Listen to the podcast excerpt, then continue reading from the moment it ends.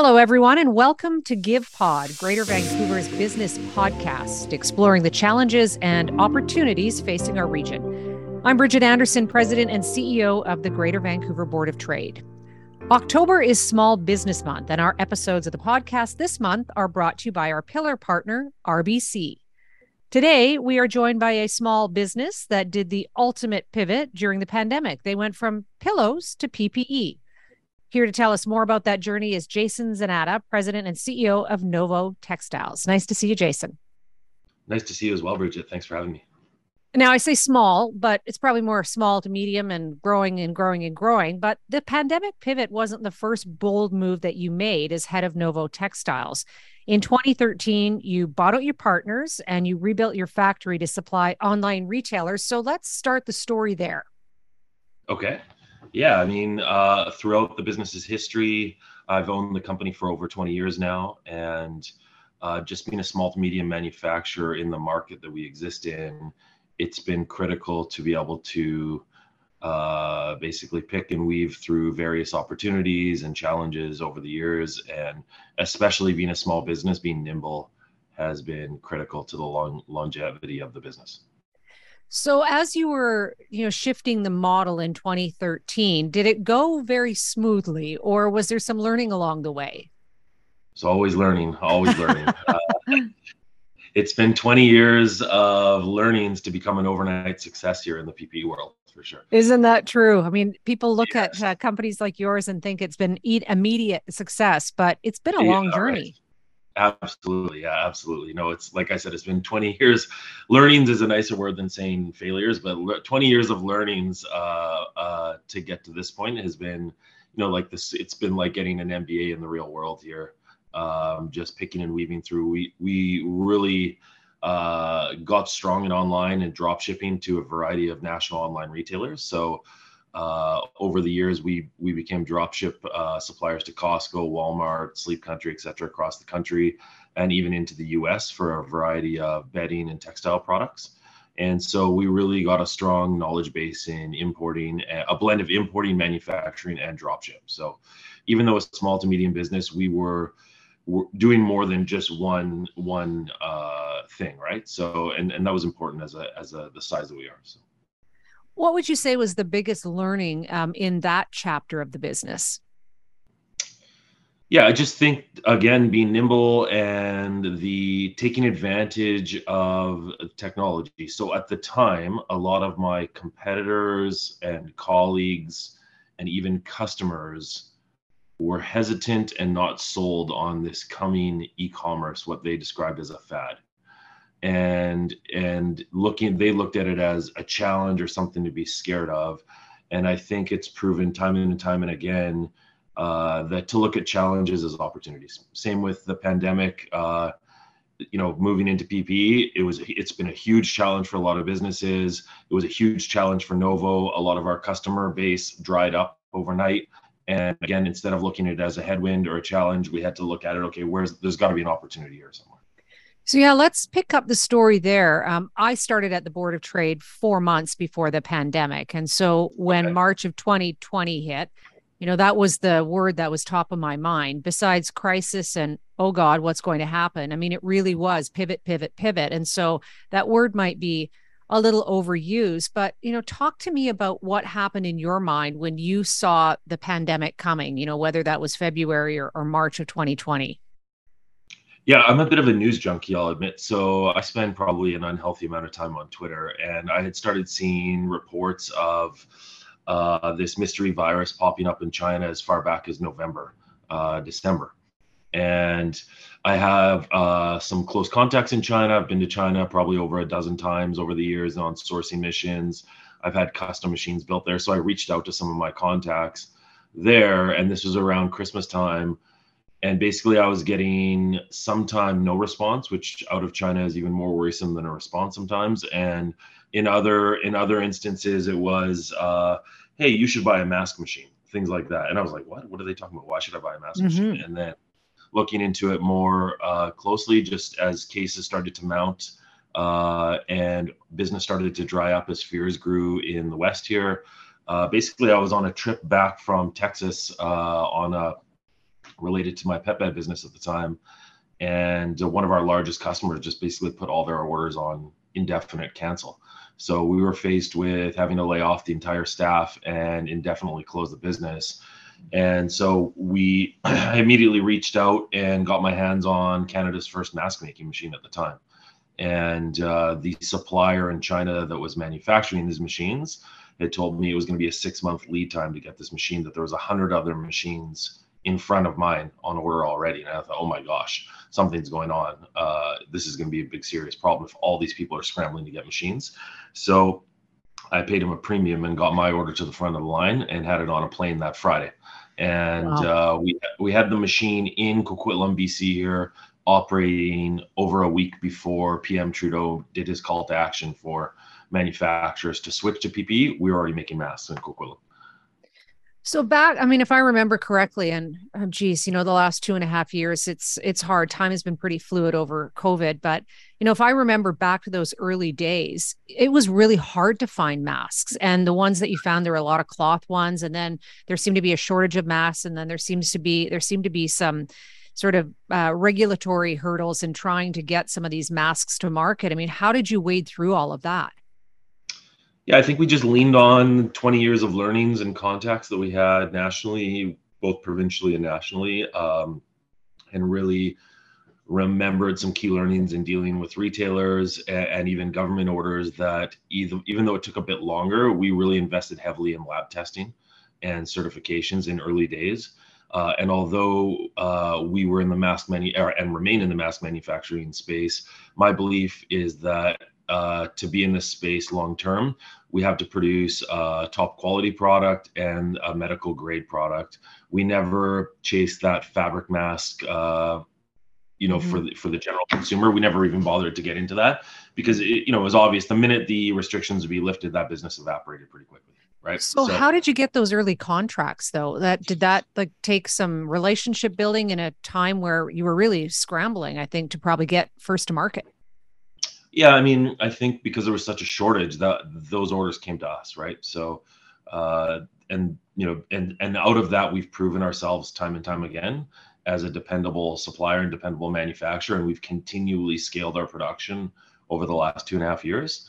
So we've developed some awesome relationships in procurement departments across the country.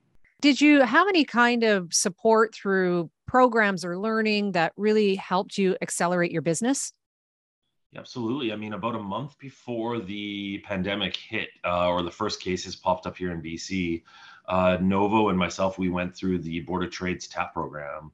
And I can't say enough actually about that program. Some of the contacts that I made in it and some of the key learnings, just things that high level seem obvious, but having to go through the process and discuss it, you're like, oh yeah, I've ignored that part of my business for a while. I need to really look at that. And although we had completed the program on a textile recycling concept that I came up with, a month later, the world changed, the pandemic came, but we were very much able to apply a lot of those great concepts that came out of TAP to our pivot into the PPE manufacturing space. And yeah, I recommend it to a lot of my business owning peers and stuff that they should look into the program because it honestly was awesome. Yeah, it's a really great hands-on practical program that you can put into action really quickly.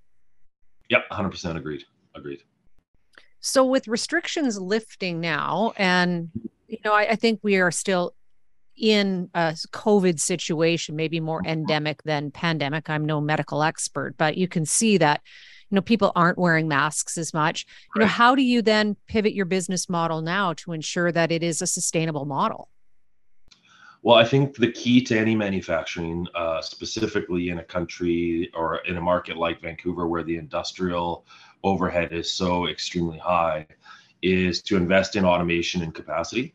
So a lot of the early wins that we had in the pandemic, I invested directly back into increased automation, robotics, and capacity so that we could compete long-term. As the pandemic has kind of like weaned and maybe we'll have another big surge in the fall, what's more important is that we can produce at a capacity competitively to compete with cheap imports from overseas. And also offer our customers that capacity price point, but equally important, domestic quality, domestic reliable lab testing and certifications. You mentioned the challenges involved in being a manufacturer in Greater Vancouver, in British Columbia. And, you know, there aren't a lot of manufacturers because of some of the challenges we're talking about, whether it's the industrial land supply or just the cost of doing business. What challenges are most acute for you right now? I think those are the key ones. I also think just the culture of in business, it's always sexy to talk about, you know, app developers or tech or whatever. And those are great businesses too, but in Canada, we have the skills and the landmass and capabilities to make stuff here in this country. And for too long, we've just, in my opinion, shirked that responsibility overseas because it was short-term profits and short-term thinking. And that's what got us into the PPE shortage in the first place. I think that, you know, that I think as a country, we should be making more stuff, frankly, again. Absolutely. I mean, and you think about the Canadian brand, it's highly trusted. And in a time where there's a lot of challenges geopolitically, Canada absolutely should be making more stuff, and we should be really increasing our internal trade. When you're speaking about the challenges, though, I mean, I also think about you as a small, medium business with inflation, perhaps an impending recession, rising costs, and an acute labor shortage. It's sort of a perfect storm of all the challenges that a small and medium business can face. So how do you sleep at night? On my Novo pillows we used to make. No,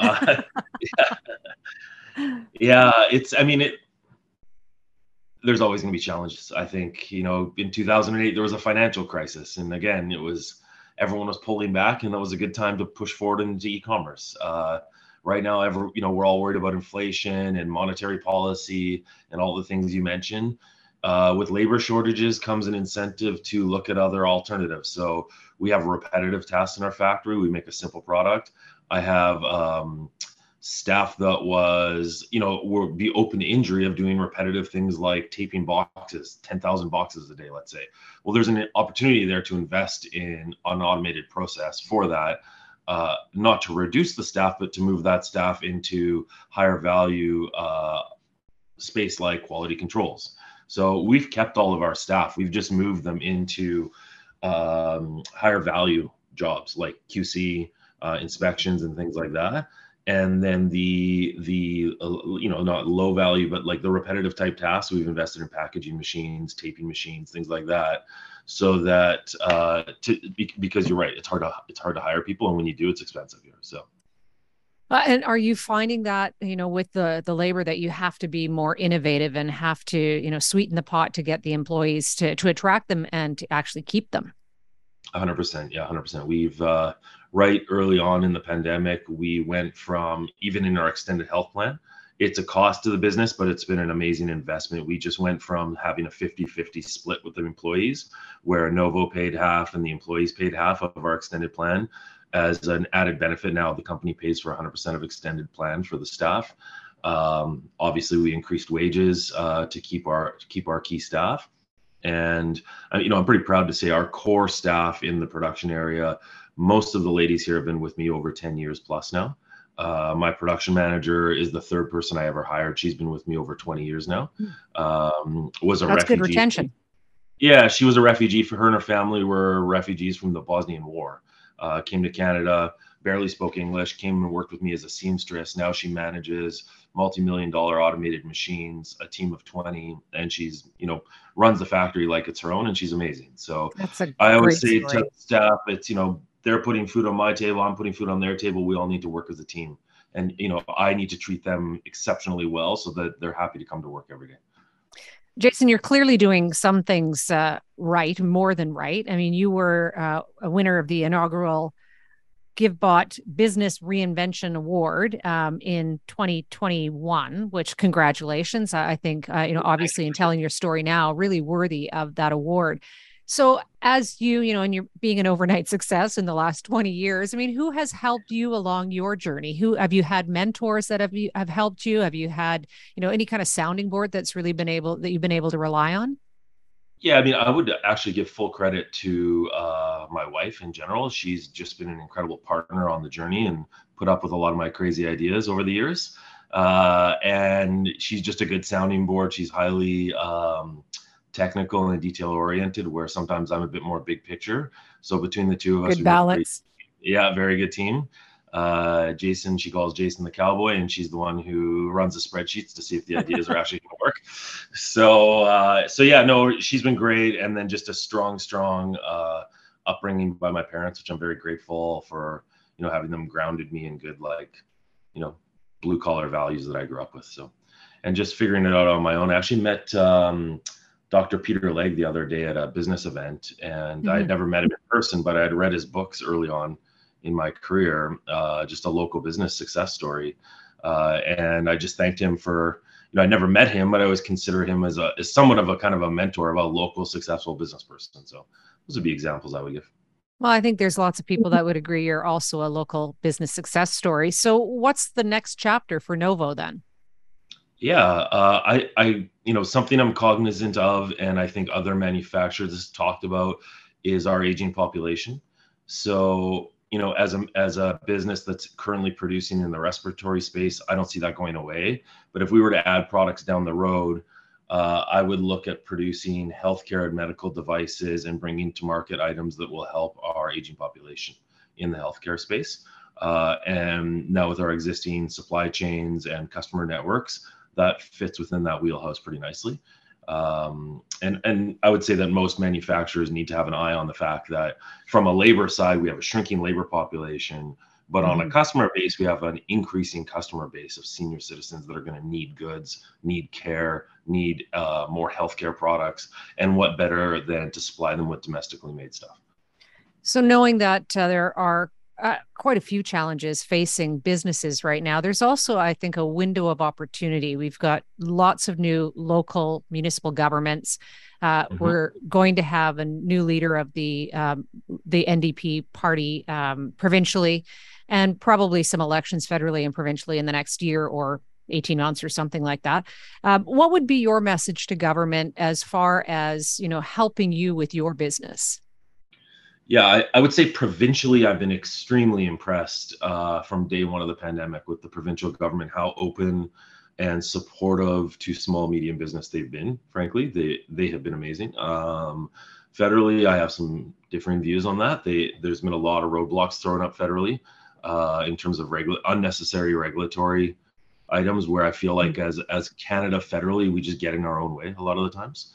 And it's insane to me that federally, we're still relying on imported goods when there's many other businesses like mine that popped up throughout the pandemic to make hand sanitizers, masks, all of these things. And then the Fed goes and hands out a contract to China. Like internal trade. After the federal government, they do the call to action, and then they don't even buy from any of the manufacturers that pivoted, right? So it's little things like, not little things, those are major things to me that are that I would remind the federal government that those that pivoted, these aren't just numbers. These are people's like livelihoods and savings that are, you know, at risk. And these are Canadian tax-paying businesses that are going to help paying for some of those social programs, right? So, you know, my message to government is support Canadian manufacturers. That's you know, the short answer to my long-winded answer there. So. No better message than to end the conversation on, especially during Small Business Month. Jason, thanks again for taking time to speak with us. It's been an absolute pleasure. Thank you, Bridget. And our thanks again to our pillar partner, RBC, for sponsoring the podcast during Small Business Month. Check back next Thursday for a new episode.